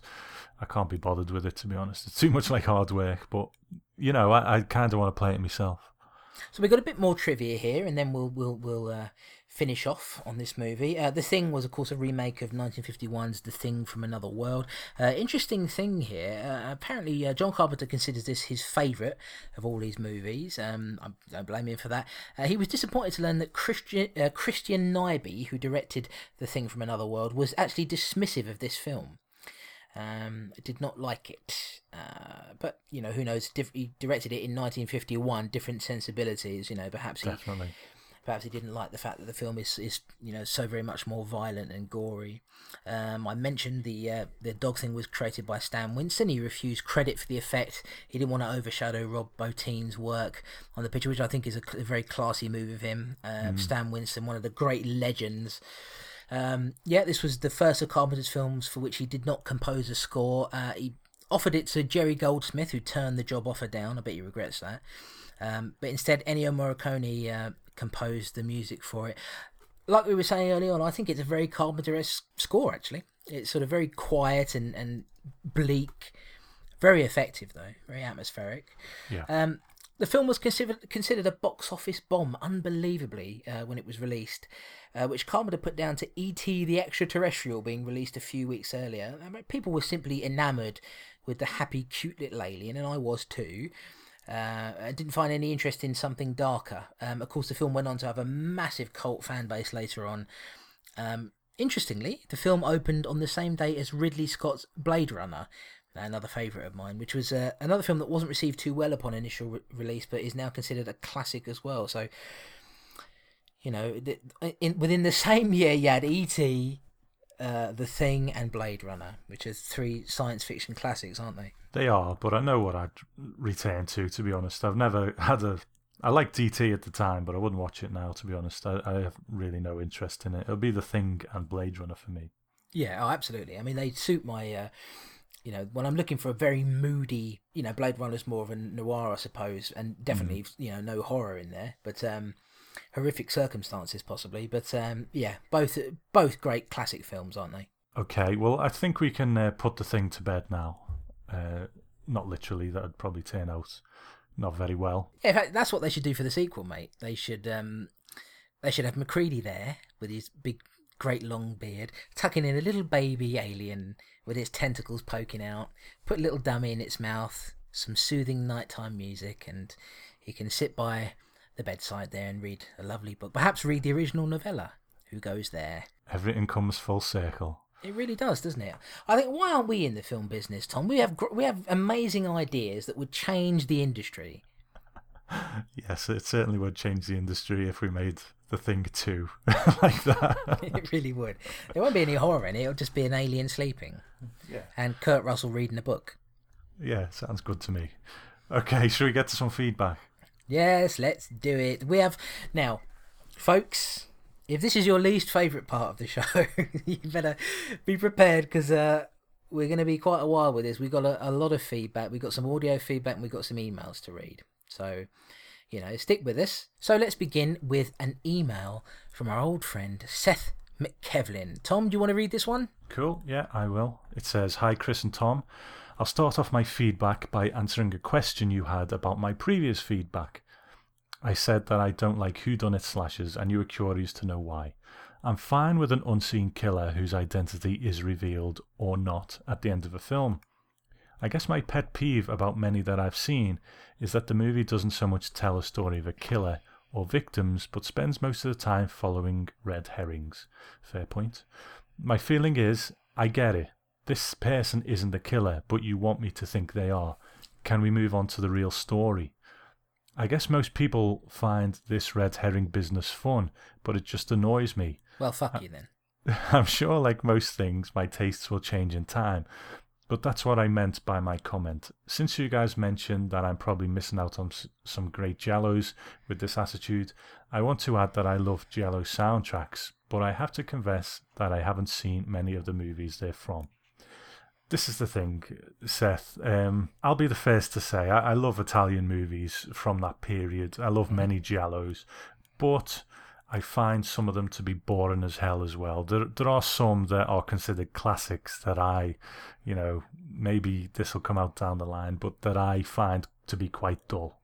Um, so, it, you know, maybe there's some that you will like, but it, it can be a bit hit and miss, can't it? Oh, what's wrong with you both? God damn, take a chill pill. Jesus Christ. No, um, it is true, isn't it? I mean, the thing about Gia- Gialli in general is that they they tend to be um, they can vary wildly in terms of their pacing. Um, you were mentioning there that, that so, sorry to go off on a tangent here. We don't want to keep this feedback section too long, but you said a couple of classics that you find dull. You have to name one now, Tom. Uh, oh, man, I'm going to get hate mail after this, but I'm not a fan of Argento's Animal trilogy. Okay, I'm just putting it out there. I'm just not a fan. For me, Argento begins with Deep Red. So, so there you go. Well, Tom, for me, Argento began in his mother's belly. And uh, just take that. I don't know what I'm talking about. Well, if you put it that way, then I would probably have to agree. But uh, anyway, Yay. Seth Seth goes on to say, "I'm a nut for soundtracks." As I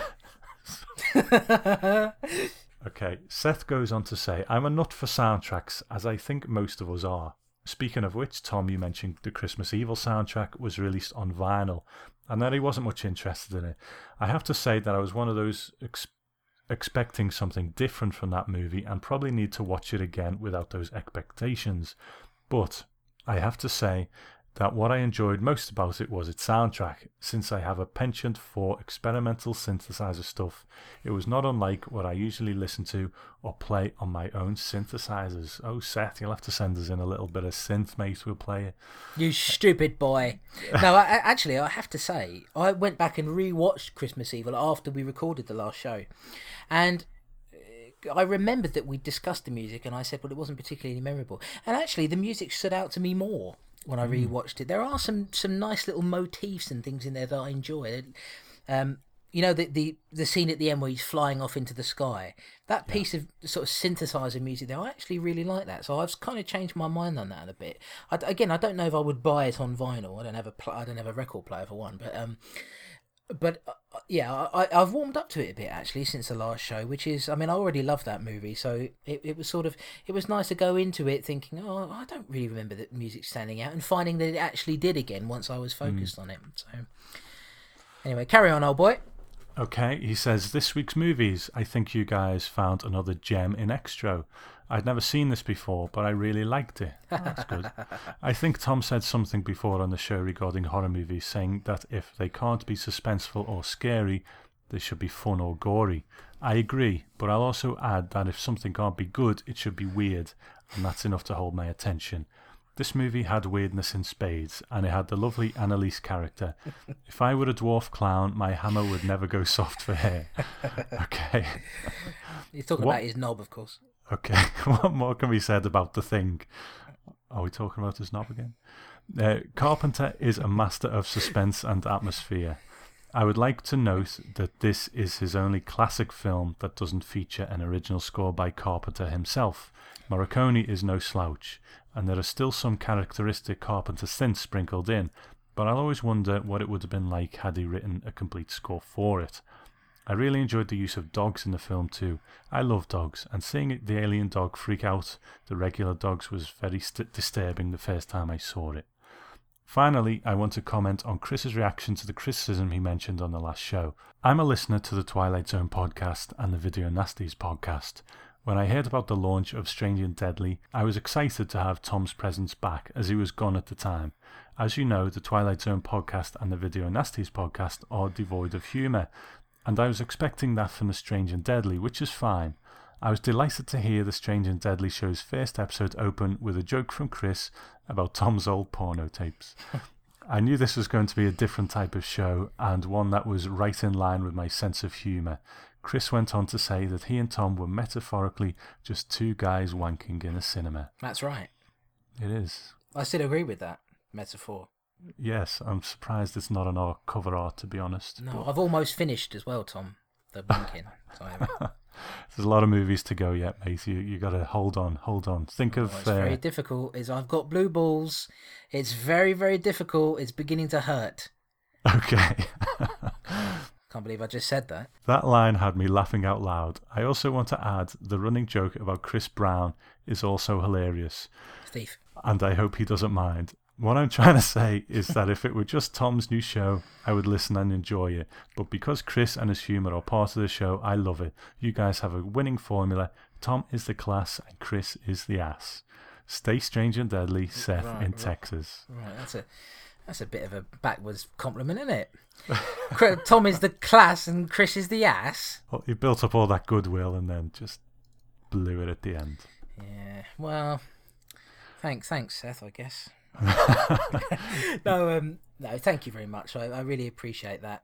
Apart from being called an ass, I really appreciate everything you said. And you know, it was just a. Um, I just want to say that um, it, it was never meant to be, you know, me pointing out you know, sort of trying to discredit somebody else's opinion. Um, I just wanted to sort of explain why I have the humour I do, and uh, yeah, it's not going to go away. It's part of me, part of who I am. But I do hope that um, you see some intellect in some of the things I say. But yeah, we are quite different to each other in terms of how we broadcast. And what I, I quite like is that you know, Tom is doing his Twilight Zone podcast, which is a very, very different sort of feel to this.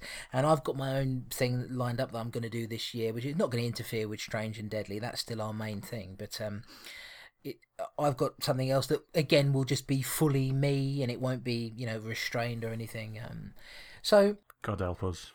God help you all. You know, you never know. I might get a couple of listeners for it. I don't think I'll get many. But um, but yeah, no, thank you. I really appreciate that, and uh, you know, and thank you for writing the email as well. It's always lovely to hear from you, and um, you clearly liked Xtro more than we did. So, um, hey, one thing I like about this show is if we, the people who are watching along with us, even if we don't like a film, if they get to discover something that they really love, that's great. Absolutely. So, another friend of the show, the Bye Guy, sent us an email as well, didn't he? That's right. Uh, Tom greatly offended this person. No, he didn't really. He's a good guy. Uh, yes, Neil Tidbury. Um, he's written an email to us, and I'm going to read it now. It says, "Oh, hoy, hoy, gents! Despite being featured in your inaugural gag reel, I still thought I'd drop you a quick missive.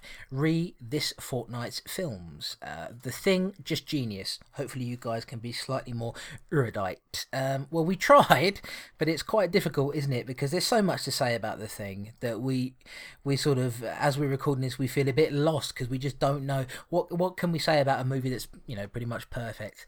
Um, Xtro. I would have sworn I'd seen this, but having just watched the trailer, apparently I haven't.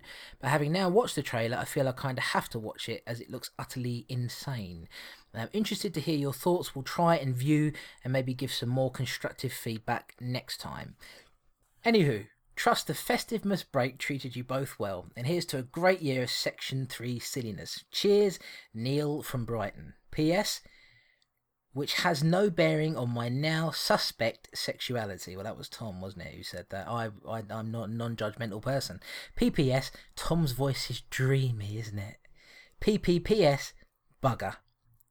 So I think um, because of what you said on the last show, Tom, he's realised something about himself, which is we've changed a life. We, we've made somebody discover that there's there's something more to him that he didn't know was there. Good. I'm glad we could do that for you, Neil. Yeah, if you feel like calling out anyone else, Tom, who might be in the closet, you know, do let me know ahead of time. Okay, will do. If anyone's wondering what we're talking about, um, there are bloopers after the closing music. So if you go back to the last episode, then uh, you will know what we're talking about. It's funny, you know, we, we actually have never on any of these shows even referenced the bloopers, um, I don't think. But yes, there are, in case you guys don't know, apart from on the first show, which we, we didn't have the idea at that point, every show from the second one onwards has bloopers at the end of it. Now, that that's not always an absolute guarantee. If we have managed to make it through a show without screwing up or anything, there probably won't be. But um, we haven't managed that so far, have we, Tom? We've managed to fuck up on everything at some point. Yeah, there's always something. Yeah, but if you listen after the closing music, there's always some bloopers on there um, for you to enjoy. Now we have uh, a little bit more feedback, and then we'll we'll get out of here. Uh, we have some audio feedback. Now we begin with some feedback from uh, I think one of the best podcasters going. Uh, it's a man named Jim Moon, Hypnogoria. And uh, yeah, been a long time uh, fan of this guy, and I believe you have as well, Tom. I'm I'm glad you said that because I was going to say you know something along the same lines. I mean, we know quite a few podcasters, don't we? We know a lot of great podcasters, but there are some who I think, and I, I can count them on one hand, um, really transcend you know what most people do with a podcast and really do something special yeah. and Jim Moon is one of those people for me. He's he's the best. Yeah, I would say so. I mean, he, and he's got that voice. Mm-hmm. Uh, you know, I mean, when when he sent this feedback in, I listened to that voice, and then I listened back to my own voice, and I thought, no, no, this is this is not. Here's a re- this man is a real podcaster, and I'm just a squeaky fool. But he, he really is, and the fact that he listens to us is is a bit. It makes me. It's a bit daunting to me. It's a bit there's a bit of pressure there because I want to be great, just so I can at least live in the shadow of Mr. Jim Moon. Anyway, he sent some feedback. Now, he actually sent this. He, he meant it uh, to be played on the last show that we recorded. Unfortunately, he sent it just a couple of days after we, we recorded it, so we couldn't fit it in. But um, but here's Jim Moon talking about uh, Christmas Evil and what the hell was the other film? Uh, Happy Birthday to Me. Greetings, gentlemen, and may I say how absolutely wonderful it is to have the pair of you back on the air again, but also teamed up in a grand classic horror podcast crossover kind of special kind of thing. Do we get a free gift? A little bit of plastic tat we can throw around and lose down the back of the sofa? Please say we do. Anyhow, absolutely loving the show, even though it is leading me to watch some very, very bad old movies. However, I have to chime in and uh, come down on Tom's side. I really enjoyed the ridiculous 80s rock stylings of felony. However, onto your recent brace of movies. Uh, Christmas Evil, I discovered only a few years ago. I've never really had too much time for the whole Killer Santa routine, mainly because most of the Killer Santa movies I've seen have been appalling. Yes, Silent Night, Deadly Night, I'm looking at you. However, Christmas Evil, I feel, has been somewhat uh, much maligned over the years as a killer Santa flick. It really isn't a satanic slasher at all. It's kind of the taxi driver of bad Santa movies. It is a portrait of a man's nervous breakdown as he embraces both psychosis and becoming Santa Claus. It's wonderfully blackly comic. It's actually genuinely, weirdly, heartwarming in a bizarre kind of way and has a nice grimy, authentic grindhouse feel and a genuine weirdness to it. Yes, it does lag in places, but you know, that was 70s filmmaking for you. And now it is a regular part of my festive viewing. And yes, I am so sick and twisted that I, for one, choose to believe that at the very end, that van does really fly away. And you can call me an old sentimentalist, and I don't care.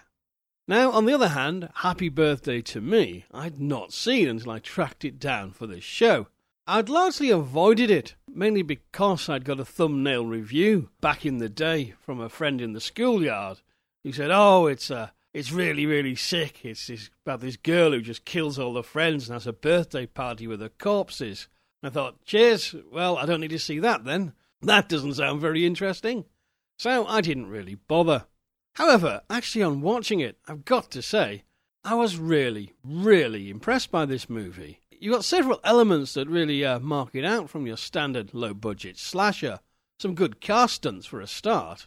But uh, also, I felt this isn't so much drawing on Halloween or Friday the 13th, but this is very clearly an American attempt at giallo. We've got Black Gloved Killer, murder set pieces, a heroine of dubious sanity, and, of course, an absolutely mental whodunit plot with a twist ending in true giallo fashion that is as outrageous as it is unexpected. On the whole, I was terrifically impressed by this movie. Again, I think this has been done a great disservice by being just lumped in with all the other Friday the 13th knockoffs. Well, Happy Birthday to Me has something genuinely weird and compelling about it, and I had an absolute blast watching it. Thank you, chaps, for spurring me to finally track it down. And so I look forward to making future discoveries in your company and wish you both a very Merry Christmas. Excellent. Thanks for that, Jim. We uh, appreciate you taking the time to send some feedback in. Now, a couple of things there that I find quite interesting. First of all, another vote for Gangsters of Rock. Mm. Secondly, uh, he compares Happy Birthday to Me to a Giallo. I think we touched on it to a degree last time. Yeah, um, But he's not wrong. He's not wrong. A bonkers plot, you know, gloved killer. Uh, he's he's onto something there, isn't he? Yeah, I mean, a lot of you know, a lot of the, of uh, the giallos that I've seen over the years, and I've seen a lot of them. I'm a big fan of giallos, even though a lot of them are nonsensical. Mm. Um, and I feel like Happy Birthday to Me's got a bit of that, hasn't it? It's quite choppy and messy, and a lot of giallos are like that. I, I do wonder sometimes whether we give the Italian stuff a bit of a pass because it is what it is. We yep. expect it to be a bit crazy and a bit more um, nonsensical in some ways and not so linear a lot of the time. but we expect our homegrown movies to be a well. If you live in America, it's homegrown, but we expect those to be to actually make a bit more sense. So I don't know, but uh, it's it's a good point. I'm still not that keen on the film, but a uh, good point there. Yeah, absolutely.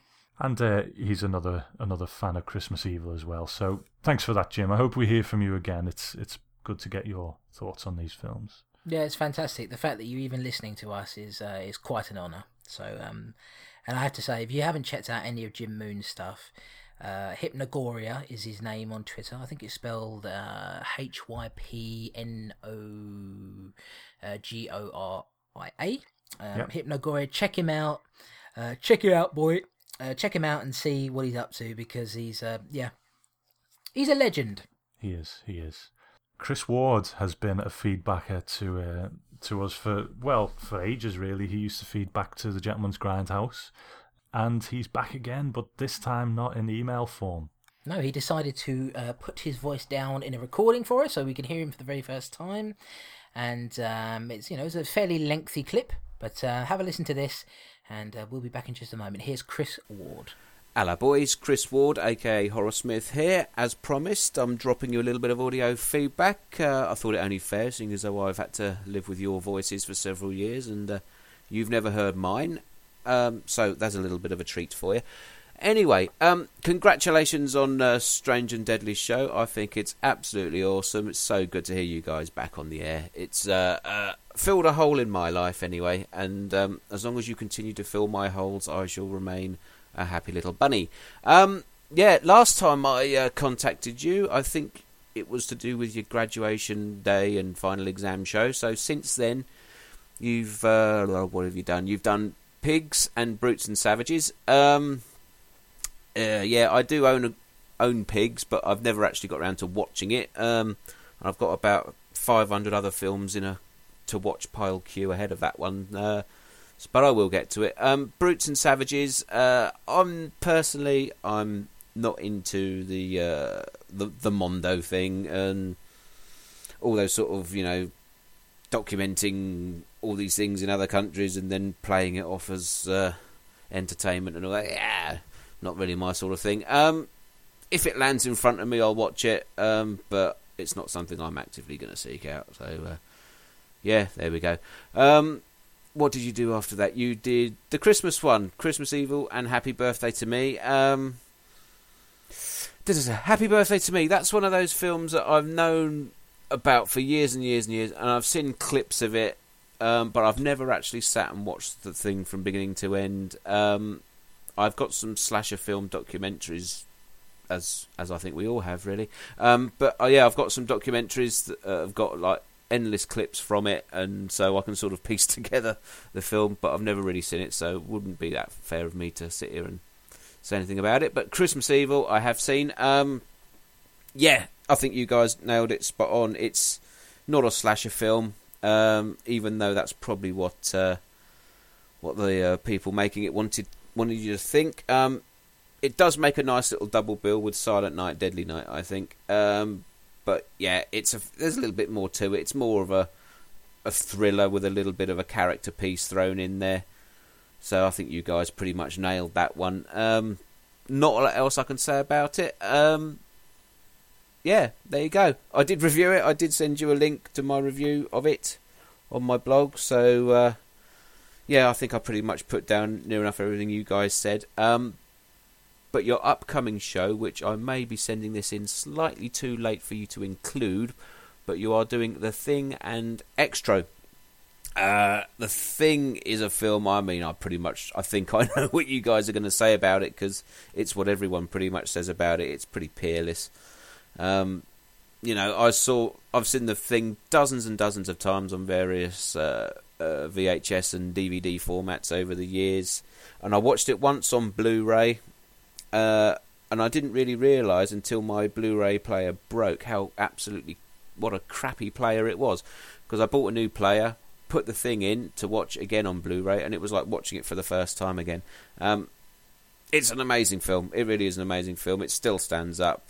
Um, you know, Kurt Russell's beard is amazing, and uh, you know, and the head with the legs that cr- come out of it still creeps me out to this day. Um, I, I don't like anything with lots of legs. You know, when I watch Alien, it's the face huggers that scare me more than the actual xenomorph. I get the feeling I could go toe to toe with a xenomorph if I had to, um, but face huggers just creep me the fuck out.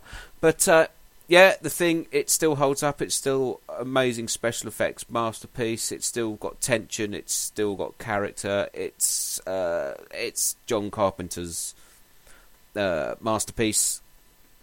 Uh, probably more so than Halloween. And uh, yeah, it's just such a great film. So um, don't you dare say otherwise. Otherwise, it'll make me look pretty silly. Um, not that I need you to make me look silly. And then uh, Xtro is a film that I do love, probably more than anyone has a right to, really. But um, I know you two guys haven't seen it, or you might have seen it by the time you heard this. But um, yeah, out of all the Alien knockoffs that came out in the early 80s, it's probably the best one, I think it is. It's got a. I'm not going to spoil it too much, but it's got a. An, a, a brilliant birthing scene where a, a woman gives birth to a fully grown man, which is uh, which is something you don't see every day. And uh, yeah, it's well, it's very Brit, feels very British. Um, it's a little bit slow in places. It's a little bit little bit of a soap opera feel to some of the, the talky scenes, possibly. Um, but I think when it delivers, it delivers very well on the on the alien stuff, on the gore stuff. Um, as I said to uh, the Gore Boy on Twitter, there is an uncut German version DVD which I keep meaning to get hold of, but I never do because um, it's quite pricey. But I will get hold of it one day because uh, apparently there's some alternative uh, endings and different scenes and bits and bobs on there. Uh, and so it's one of those films that I saw back in the VHS days was a sort of regular rental for me, and uh, yeah, I've sort of watched it sort of every uh, probably every couple of years since then. Really, to be honest, um, don't bother with the sequels. Sequels are shite. Um, Xtro 2's got uh, Jan Michael Vincent in it and uh, it really is uh, very poor indeed. Uh, Xtro 3, I don't even remember Xtro 3. I know I've seen it, I've got it somewhere, but um, it would probably make a good frisbee, to be honest. Um, that's about as as good as it gets for that. Um, but yeah, hope you enjoy Xtro. As uh, say, a lot of what I uh, think about it is uh, probably down to nostalgia more than uh, actually being a, a, great film. But there are some really good moments. There is a bit of quality there, um, which I think I think you guys will probably appreciate. Um, right, I'm going to shoot off now because talking to myself into a head into a microphone is weird and it's creeping me the fuck out. And uh, yeah, I look forward to uh, hearing where you guys go next. I especially look forward to that Texas Chainsaw Massacre show. I wonder what you're going to pair it up with, although I could probably take an intelligent guess. But uh, yeah, cheers, guys. Bye. Right, so that was Chris Ward. You can probably tell that he's a big fan of Xtro um, and not a fan of the sequels, which Tom and I are going to check out, uh, somewhat reluctantly, I think. But, um, but yes, it's nice to hear your voice, Chris. Um, the first time we've heard that, and Chris is a uh, writer. He writes for um, for various websites, I believe. Um, writes about heavy metal because uh, we're both big heavy metal fans. Uh, writes about horror movies. Yeah, he's a really good fan to have. Um, I'm glad you're enjoying what we're doing. I'm glad that we're we're there for you in some capacity. Um, certainly a pleasure to be podcasting again for me personally because I haven't done it for a long time. So um, if we can lighten up your day, that's that's brilliant stuff. Um, yeah, Tom, quite enthusiastic about Xtro, wasn't he? He was, he was. Good bit of feed. I do like to put a voice to people, you know, because we we sit behind our microphones and emails are great. I love them, and I don't want anyone to say to think I'm I'm not appreciative of them, but um, when someone puts their voice down, it you know it's it's that bit of connection there, and it's always interesting. So thanks for that, Chris. Appreciate it, mate. Yeah, gives a bit of colour to the uh, to the opinion. I think. Now you may be wondering, folks at home, there's somebody missing this week. Uh, where, oh, where are you, Christopher Brown? Oh, where, oh, where could you be? Uh, he didn't. He didn't show up this week, Tom. He, uh, I say this week, but uh, this month, I should say. Um, he didn't send us anything, but um, we know he's very busy at the moment. He's got a lot of things on. But yes, this is the first episode without any audio feedback from Chris Brown. Perhaps he got sick of me making fun of him. Do you think that might be what it is? Probably. Well, the former thief, Chris Brown. Maybe somebody stole him. it could have happened. Do you reckon not. somebody got so incensed by what Chris Brown did to our podcasting careers by stealing the Video Nasties idea from us, right from underneath us, that they kidnapped him and they're keeping him in a basement somewhere, like tied to a radiator or something? It could be. It could be Seth MacKelvin or Neil. Tidbury, Krista Horror-Smith. Uh, it could be any of them. So this is a little appeal. If you're holding Chris Brown out there, then please just keep hold of him. Yeah, yeah. We don't want him back, so uh, keep hold of him, feed him well. You know, don't don't torture him, don't starve him, but um, make sure that he can never ever uh, rejoin society again. Thank you very much. And indeed, that is the end of our show. So hey, we did come back. We're still alive. We're still here. We're sorry for the delay, but um, we hope the wait was worth it. We just covered two films, very different in terms of quality, but all under the uh, the branding of a, an alien theme. Uh, on the next episode, two weeks from now, we're back on our regular schedule. Uh, what have we got in store for them, Tom? Well, this is. I'm quite looking forward to this one. Not because I'm a giant pervert or anything, but Debatable. I just. I, I do like Pam Grier and the movies she made back in this time. So it's sort of like a kick ass women double bill, is how we've christened it. We've got Foxy Brown, the famous Pam Grier film, and we also have a film called. Is it Naked Fist? Yes. I've never seen that one. I, I think it's known as Firecracker in the US. But, you know, I, I kind of like the, the female kicking ass some subgenre, so this will be quite interesting. Yeah, uh, we're going completely away from horror for this one. And uh, also, I haven't seen either film, so it's going to be an interesting experience for me. I've, of course, heard loads and loads about Foxy Brown. Foxy Brown was a Jack Hill film, wasn't it? It was, yeah. Yeah, see, I actually, uh, couple of weeks ago, I watched Spider Baby for the first time, which was a Jack Hill film, and I really enjoyed that. Um, and at some point, he sort of got into the uh, the exploitation thing, and um, yeah, and so I, I and Pam Grier, I think, is is terrific. Always a terrific presence. I remember her very well in Jackie Brown. So yeah, I'm looking forward to it. Completely different sort of theme for us on the next episode. Kick ass women. It's Foxy Brown, Naked Fist, also known as Firecracker, and that'll be with you in two weeks from uh, the release of this episode. So if you want to feedback on either of those films, you can email us at feedback at strangeanddeadly.com. An email or an MP3 clip is great. We have the Twitter account Strange Deadly that you can get us on. We both sort of jump in on that one. Or I'm Grindhouse Tom, and you are. I am the Gore Boy, and you can also find me on Instagram. I opened up an Instagram account um, where I post you know, different, th- you know, Blu-rays I've received, different things like that. You can find me on Instagram.com forward slash the Chris Clayton. Okay, there was one more thing you wanted to mention because the website, our parent website, Gentleman's Grindhouse Records, is adding more and more podcasts to its roster all the time. Our friend Danny Davis has just added a short comedy one there. Um, there's some old radio shows which I'm a big fan of. Uh, there's obviously the Twilight Zone podcast, which I've released a couple of, but there's also something else coming as well, isn't there? Yes, that's right. Uh, well, I've kind of mentioned it uh, earlier on in the show anyway, but just to give you the details on it, I'm shortly going to record an intro uh, track for the re release of my old show, Gore Boy Radio. Now, unfortunately, it's not all the episodes, these were sort of unearthed by Tom. Uh, they were lost for many, many years. I could I completely lost all my backups of them.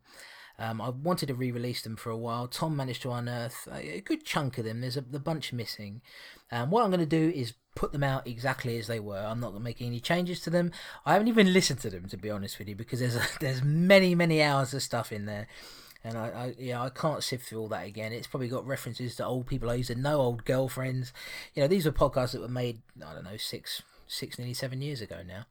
So, um, so that's going to be coming out very soon on Gentleman's Grindhouse Records. You'll be able to subscribe to it on iTunes, all the rest of it. That's coming out under the under that banner. It's called Goreboy Radio Golden Oldies, and I have to say, um, it's been the artwork has been done by Dark Ink One, of course, who does the artwork for for Strange and Deadly. It's done a tremendous job on it. I mean, this guy does this stuff for free, and the work that he does is is mightily impressive. So I have to thank him very much for that.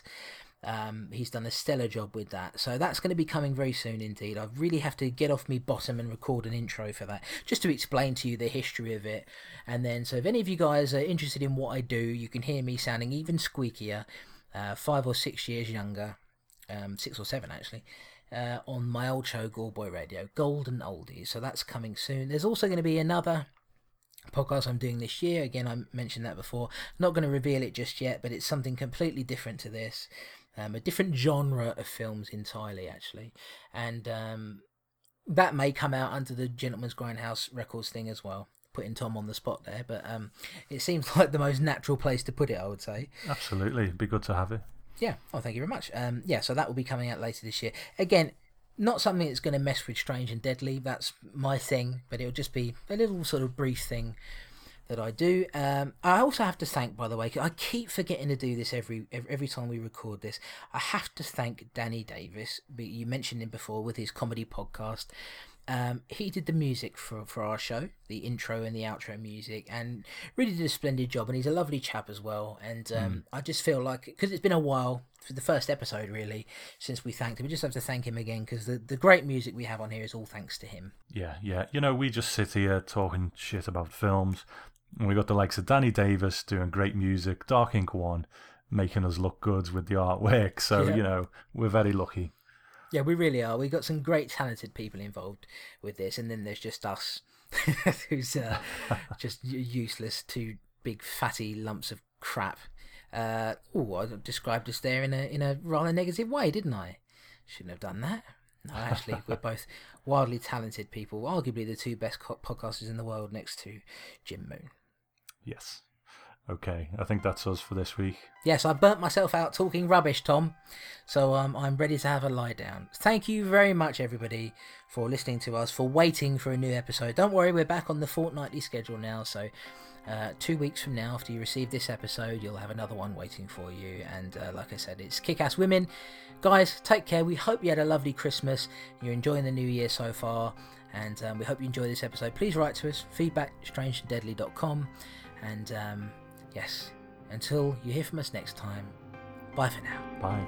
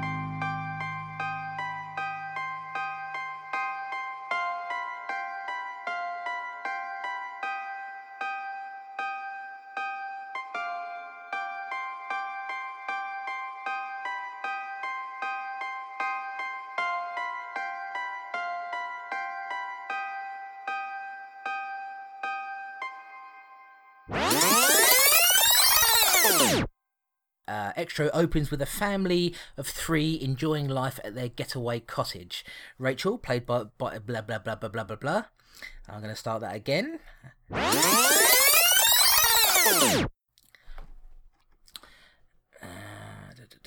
I'm just realizing, did I get the name wrong for Tony, for the actor who plays Tony? I don't know. Oh, I don't suppose it matters, really, does it? No one gives a shit. He's a shit actor anyway.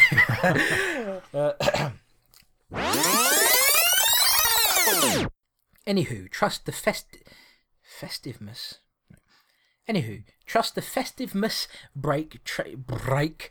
Uh, uh, sound a bit like the cowardly lion there from the Wizard of Oz. Brrr. Anywho, trust the fest. Oh God, why didn't he just say Christmas? God damn. Anywho, trust the festive mus. Oh dear, Neil. Festiveness. Festiveness. He's going to make it into the outtakes again. Festiveness, you twat. And um, we hope you enjoy this episode. Please write to us, feedback strangeanddeadly.com. And um, yes, until you hear from us next time, bye for now. Bye. There you go. There we go.